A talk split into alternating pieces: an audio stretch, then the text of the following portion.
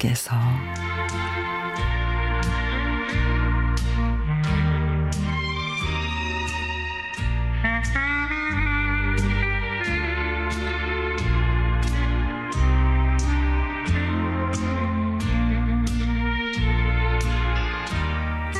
아침에 아내에게 근데 주말에 왜 그렇게 화났는지 물어봐도 돼? 그랬더니 아내가 눈을 크게 뜨며 뭐? 내가 화를 냈다고? 글쎄 잘 모르겠는데 아내는 뭐에 그리 화가 났는지 주말 내내 실눈을 뜨고 말도 하지 않고 찬바람이 쌩쌩 돌았습니다. 평소에 아내는 참 다정한 사람인데 그러니까 아내가 말을 하지 않는다는 건 단단히 화가 났다는 거죠. 아무리 생각해도 내가 잘못한 게 없고 그런데 또 괜히 말 붙였다가는 더 큰 화를 낼 것 같아 그냥 조용히 있었습니다.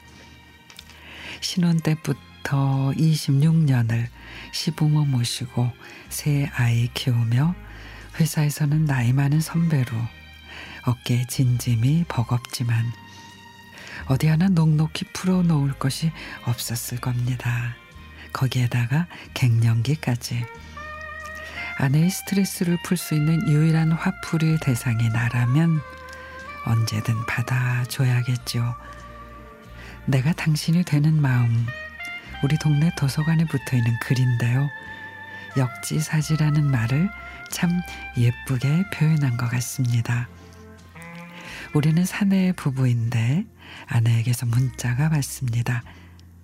구내 식당에서 점심 먹고 커피 한 잔 하러 가자고. 어제 화가 난 이유가 생각이 났다며 얘기를 해주겠답니다. 그래서 들어보니 아내가 화난 이유는 둘이서 점심에 먹은 라면 때문이었습니다. 아내는 면발이 꼬들꼬들한 걸 좋아하고 나는 푹 익은 걸 좋아합니다. 그리고 계란은 노른자가 보존돼 약간 반숙된 걸 나는 좋아하고 아내는 계란을 휘휘 풀어서 국물과 섞인 거를 좋아합니다. 아내는 자신의 취향대로 라면을 끓였고 풀어진 계란은 어쩔 수 없어도 면발은 조금 더 익혀주면 안 되냐는 나의 말에 아 오늘은 좀 그냥 먹으라고 그러길래 순간 입맛이 싹 사라져 먹지를 않았습니다. 아내는 혼자 라면을 먹는데 생각할수록 화가 났다고 했습니다.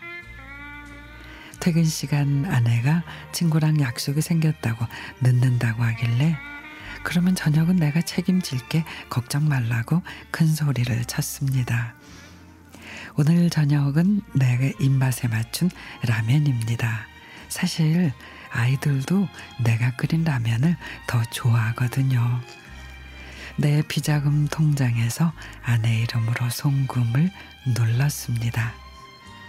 가끔은 아내만을 위한 시간을 만들어 줘야겠습니다.